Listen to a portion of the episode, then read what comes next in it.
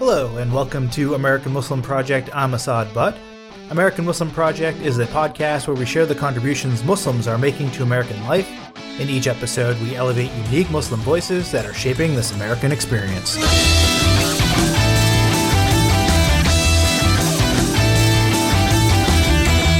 My guest today is Tasneem Dohadwala. Tasneem is a founding partner of Excelestar Ventures, a company based in Massachusetts that invests in disruptive technologies. Her company has a strong commitment to investing in diverse teams. Across her entire portfolio, 50% of the companies are minority-led and 39% are female-led. Tasneem is also the managing director of the Boston chapter of Golden Seeds, one of the largest early-stage investment groups that specifically invests in women-led companies.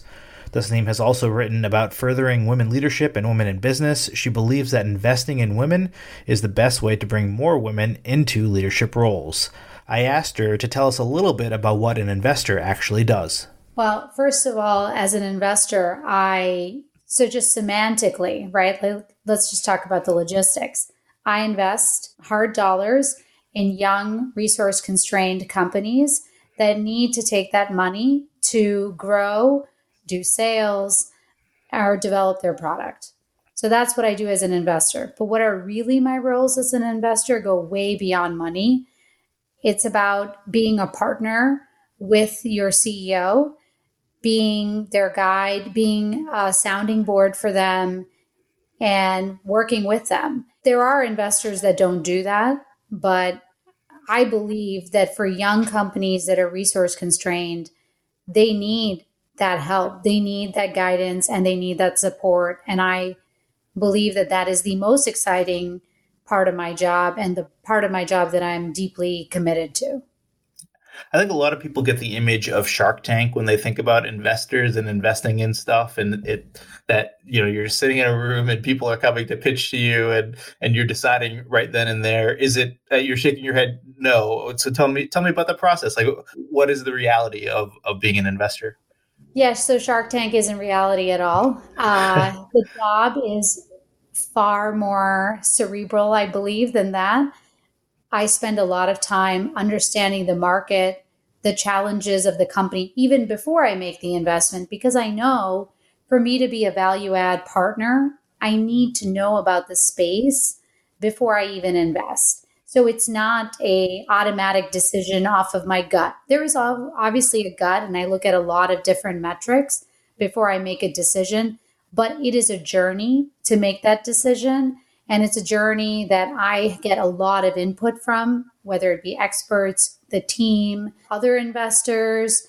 I really view this process as a fact-finding mission that takes time, and it's like peeling back an onion. All the layers of complexity within a company, you are really peeling back all those layers before you can make a good decision about whether you want to invest. And there are investors that choose not to peel back that onion. But then when they come to the table, I'm not sure that they can really add the type of value that you need them to add because they didn't take the time to understand where the company was coming from the very beginning. I really view entrepreneurship and getting to know a company like a novel, like reading an amazing suspense-filled novel where you turn the page and after every page, there's new things that you think about and it makes you know, it just deepens your understanding of the company, the space, the product, the constituencies. That's what investing is. And that's what the decision-making process is for me, at least. Sure. So you graduated from grad school, business school, about 10 years ago, maybe 11 years ago. Back at that time, I imagine, still today it's a problem. There probably aren't a lot of female investors that you could get mentorship from. What was that like? You entering the venture capital space as a female? So I have lived a life of being in the minority. And I can think about it all the way down to when I was a kid in elementary school. I was really lucky that my parents decided to put me in private school, which was an amazing school. And I'm very thankful to them. But you could count the kids of color on your hands when I went. And I worked really hard at making sure nobody realized I was different. And emotionally, I think that came to a head very quickly, or not quickly. I was in a journey where I spent a lot of time suppressing how different I was. And yet I kept looking for a sense of belonging. And yet if you can't be yourself, how can you ever belong? Yeah. So that was like a personal journey. So I grew up learning how to be a minority in spaces where I was really sort of counter to the majority. And then I went and worked for a big firm. There were 9 other women on the entire trading floor other than me. And most of them were executive assistants. Oh, interesting. But yet my boss, I had 3, but 2 of them really stand out to me. And one was a very strong female boss, and she was a no-nonsense woman. And she really took me under her wing. And then my other boss was a white male managing director at the firm. And he was also a very no-nonsense kind of guy. But he really, really supported me, and especially when I told him at the age of 21, a couple of years into my job, that I was pregnant and I needed to move offices. You know, I looked like somebody had maybe passed away. I was so nervous telling him this. And he looked at me saying, you know, why are you so upset? This is great news. I'm so happy for you. And he said, well, we obviously cannot have you living in New York. You got to move to Boston and be with your husband and your family, and we're going to make it work. Oh, that's great. Yeah. And it was not rosy the whole time. I had lots of comments being pregnant on the trading floor. Oh, I didn't know you had a bun in the oven. And so a lot of comments, but you get over it because the people that really care about you, they get up there and they stand up for you and they take care of you. And if you have that in your life, you're able to navigate those challenges. And as an investor, when I finally was able to find my way to being an investor, you know, even in business school, I was definitely a minority. I think when I was at business school, women in general were in a minority. But beyond that, mothers were a minority. And I was already a mom there. And the mothers that were there, out of the 900 students in each class, and there are 2 classes, so now we're talking about 1,800 students. 1,800 students, only 9 were moms. Wow. And I was one of the 2 of the 9 moms that was going to be a second-time mom because I was pregnant in my second year of business school. Wow. So definitely I'm used to being the oddball out. And by the time I got to business school, I owned it. Me being different was what was awesome. Like, I decided suppressing my differences was never going to give me that sense of belonging. And yet letting myself be who I was, it would attract the people that I wanted it to attract. And they were going to support me, and they were going to make sure that I felt that sense of belonging and that I did belong. And then when I finally transitioned professionally into the investing world, there have been entrepreneurs. One actually entrepreneur I can think of right now off the top of my head. He's a very accomplished entrepreneur. He's of South Asian descent as well. And he's Sikh, and he decides he wears his turban. And he has always supported people who are different. And he actually, incredibly successful man, he's incredibly brilliant, super operator in terms of running companies. His board had 3 women of South Asians on the board as his investors. Wow. Because he values that. Sure. He made the effort to not go your traditional venture route. Yeah. Which is very rare. Very rare, very rare. And that's why he's so special. And he's also had a very special, successful career. So it shouldn't give everybody thought that having diversity at the table, it matters. Yeah. It does lead to winning teams. And I think, look, these are not easy conversations to have. It is not easy to make space for people who feel that there was no space made for them. I understand that's not an easy conversation to have. And I know that I am actually somebody who didn't even believe that. For a very long time, it was very easy for me to think that I was colorblind. That why do we need to talk about diversity? Why do we need to talk about this? I don't see color. My kids don't see color. But that was so dismissive of the fact that everybody's experiences are different based on where they come from and what they look like. And by saying that color doesn't matter, I am being very dismissive of what their experiences are. And those experiences make our society, our companies richer and more vibrant and more successful. So we have to start talking about this stuff. We can't just tiptoe on eggshells and not have these uncomfortable conversations. We have to have them. Yeah, that's great. I want to talk a little bit more about female founders and the fact that I just looked up the numbers. I just want to read it here. The stats on investment in 2020, only 2% of the money went to an all-female led team and 9% went to a male/female led team. What are your thoughts on that? Oh boy, a lot of thoughts on that. And I will build on your facts for just a second because I feel like it's important. So in 2019, 2.6% of all venture dollars went to female-led teams. It actually went down in 2020. Wow. Yep. Because of COVID, I'm assuming, or just in general? Maybe COVID. We'll kind of get to why I think that could be to 2.2. And I think that the managing partners at Golden Seeds wrote a super article that actually Fortune picked up, which was that Robinhood raised $3.4 billion in the span of 5 days. Just a note, Robinhood is a popular app that makes stock trading easy. That is a little bit more than the total venture dollars that went to female-led companies in 1 year. Wow. 1 year. So let's not say the capital's not out there. The capital is out there. You just have to decide what are your priorities and how you want to allocate this capital. And I'm so tired of hearing about it's, the females, they got to think bigger. And, is this really a disruptive change or is it incremental?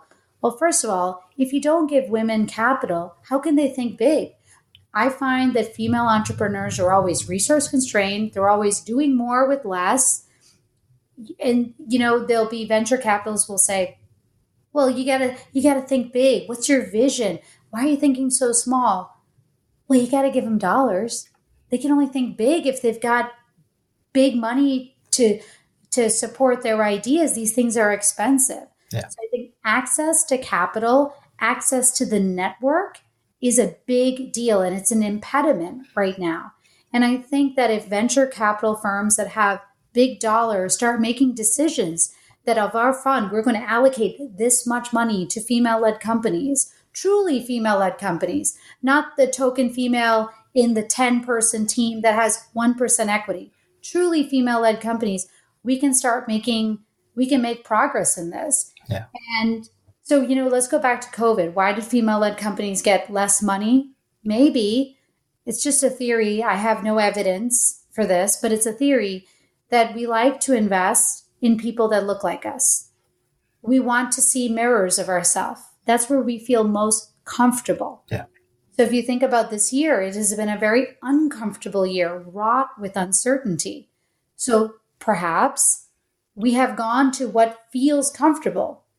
And you'll have a lot of firms that say, well, I want to invest in a serial entrepreneur. Well, guess what? Serial entrepreneurs have been men. Right. It's great investing in serial entrepreneurs, but that means you're not giving a first-time entrepreneur a chance.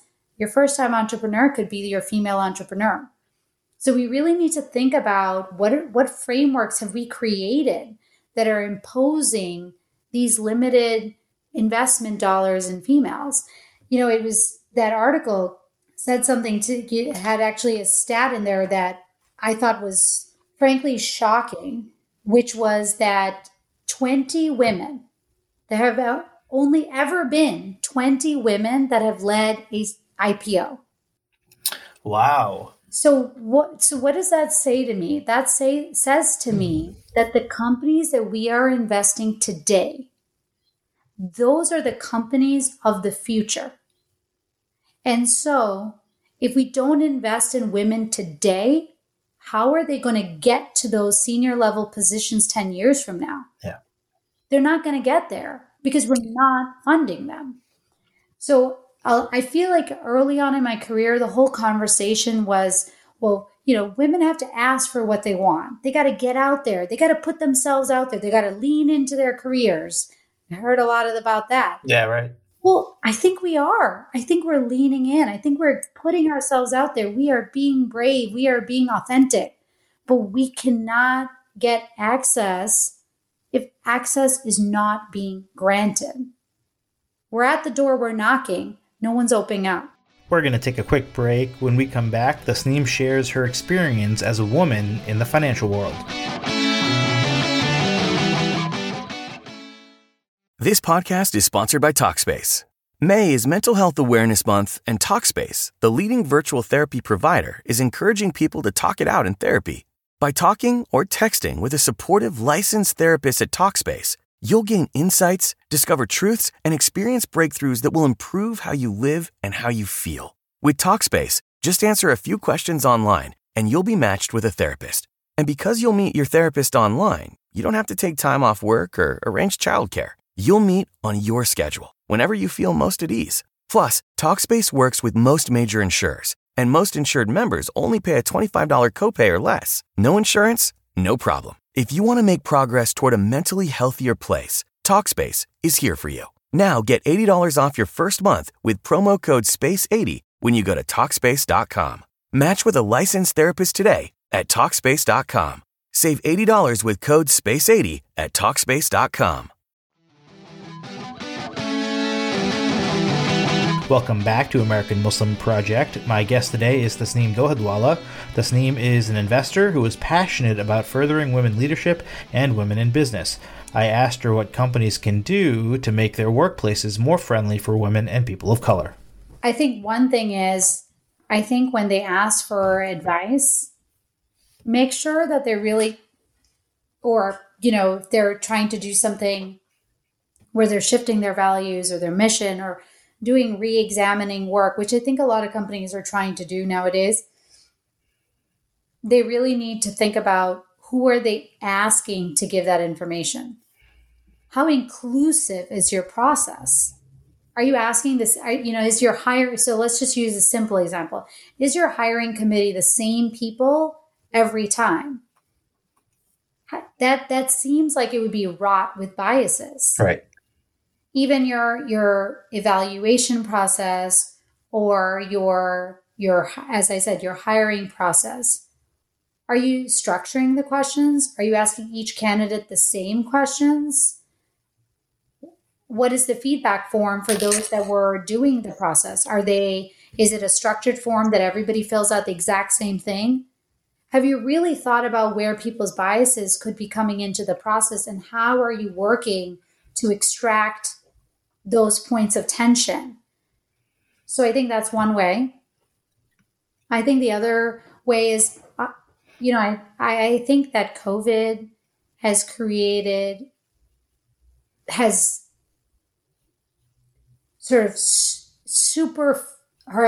forced transition in the workforce. I think everybody's writing right about how now work from home is possible and people are as productive, which is great, but have a conversation with employees about how are they feeling?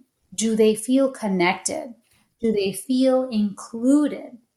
What are things that possibly could be happening that make employees not feel included in the decision-making process? So if you want women to feel included, well, then include them. And it's not just about including the one or two women that you have at the table. You don't feel like you're an insider when there's just one or two of you. You feel like an insider, as I said way back when, about mirrors, when there are mirrors in your life, in your professional life. If you I think that's why I feel so connected to Golden Seeds, because I have mirrors there. Yeah. They look like me, their experiences are like me, and then I feel safer to be myself. And I think that if companies make sure that they have those mirrors for each of their employees in the different roles. So if you have it throughout your company, but in the leadership role, there's only one type of person that's represented, I'm not sure that everybody feels included then. Can you talk about your early experiences as a woman, especially in the finance world? What was your experience like, and how have things changed in the last, 15, 20 years? Wow. I don't know if they've really changed. So, being at a bank early on, there was a lot of, I think it can be summed up in this comment, which is I was in a meeting with my VP and we were presenting to a managing director who was a female. The VP that I was sort of supporting as an associate was a male. And the managing partner or managing director was essentially riding the VP on this set of numbers that we were presenting. And the VP sort of essentially took a step back and had me present all the numbers because I had prepared all the spreadsheets anyways. And it was sort of a very difficult dialogue between the VP and the managing director, because what you could essentially ascertain, and I was pretty young then, so I sort of just gave the facts, was that she was not pleased that he had not really accomplished what she needed him to accomplish. So it was definitely an uncomfortable conversation for him. And when we walked out, he made a comment to me, which has really stuck with me all these years. He said, "You know what? I think I like my women like I like my coffee, with a little bit of cream and sugar." Sorry, can you explain what does that mean? So I think that he wanted, he doesn't want the coffee straight. He didn't want the coffee in your face straight. Oh, interesting. Without sugar, without cream, without softening it. He likes his women with a little bit of softness, little bit of nurturing, little bit of femininity. He doesn't like a woman who's threatening him and up in his face about his lack of performance. Okay. And it was at the age of 21, I obviously realized that was a really inappropriate thing for him to say to me.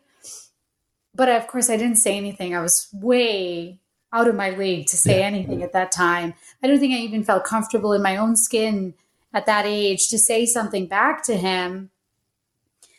But as I reflect, I said, wow, if men really think this about women in the world or in the business world, we are just coming at it in such a different way. Yeah. Because the way a woman feels is many times we feel invisible, like our voice isn't being heard. So it's almost like we have to project harder. Mm-hmm. We have to assert ourselves more to be taken seriously, to be heard.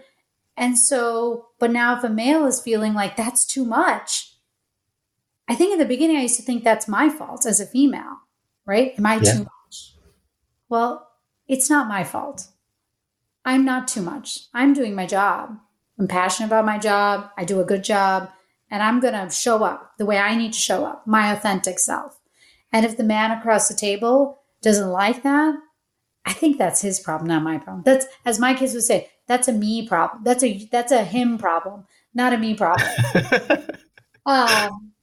So I think that there was probably more of that back then. Yeah. I can pretty much tell you if somebody said that to a woman today, it would just be totally inappropriate. Right. So I hope that over at least the last decade or 15 years, we've learned to treat each other with a little bit more respect and a little bit more grace. But I do think that we have a ways to go. I think that the other thing is the reason perhaps there's more acceptance around women is because women are deciding to stop hiding, suppressing, and they're just saying what they have to say. In the beginning, I used to always be a little shy about talking about me being a mom or, you know, rushing off to pick up my son at school or something like that. I would always, you know, not say it or hide it or maybe embellish what I was about to do. And now I just will sometimes be like, sorry, I'm busy with my kid. I can't do that. I'll have to get to you like tomorrow. And it's a lot more acceptance and value. That behavior or that act of mine is viewed as much more sacred and valuable. And if it's not, I guess I don't really care because I value it. Right. And that's okay. So yeah, so I think maybe there's more acceptance, but it also could be that I'm more senior in my position. So perhaps that's what it is. Right. I reflected back when I was preparing for this. The one thing, so I had a traditional sort of South Asian Muslim upbringing. But the one thing I think that was not traditional was I had a mom who, while she loves being a mom, she really does. She loves being a grandmother now, probably way more than she loved being a mom. She worked, and she loved her work, and she modeled that love to me. And she made me feel like I don't have to feel guilty for loving my work. And the other thing is, I was also surrounded by grandparents and a father who they didn't hold me back. It wasn't, well, you're going to be a mom and you're going to be a wife, so maybe you want to think about this instead of that. It was, you have wings, work hard, you can get there. And my grandfather believed that, and my grandmother believed that. And I even have to give a lot of kudos, but even my in-laws believe that. And, for business school, everybody pitched in because I was a mom of two. My husband's incredibly supportive. He would say, why are you doing that? Go finish your case. Get prepared for school. That diploma belongs to everybody. So that was non-traditional. My life has been filled with people, my family, who said, there are no limits. You can go for it. There are no ceilings. Go for it. And we're there. We're in your corner. And we'll pick up the slack where you need us to pick up the slack so you can go for it. And having those wings as a first generation Muslim in this country has been really meaningful to me. And not everybody is so lucky. So I feel really, really, I have a lot of gratitude for those people in my life who have been incredibly important in making sure that they know that they're behind me and they let me fly. Yeah. And I hope is a signal to my daughter. I hope I signal the same stuff to my daughters that they can fly too. And my son too. Yeah. We certainly look forward to seeing what comes of the rest of your career and would love to have you join again. Oh, thank you so much for having me. I had so much fun doing this. My conversation with Tasneem was recorded in April of 2021. We'll have links to her company and everything else that we talked about in the show notes. Next week, we have Serena Rasool, founder of Muslim American Casting, on the show. Join us to learn what it's like to be a Muslim in Hollywood movies. American Muslim Project is a production of Rafaelion Media. Today's show was produced by Lindsay Gamble, Mark Canato, and me, Asad Bhatt. Simon Hutchinson did our theme. You can find us online at AmericanMuslimProject.com.